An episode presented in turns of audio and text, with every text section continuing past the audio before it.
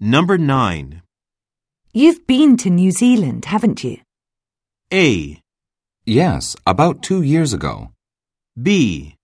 Sure, I'll have another. C. No, it was held in Australia.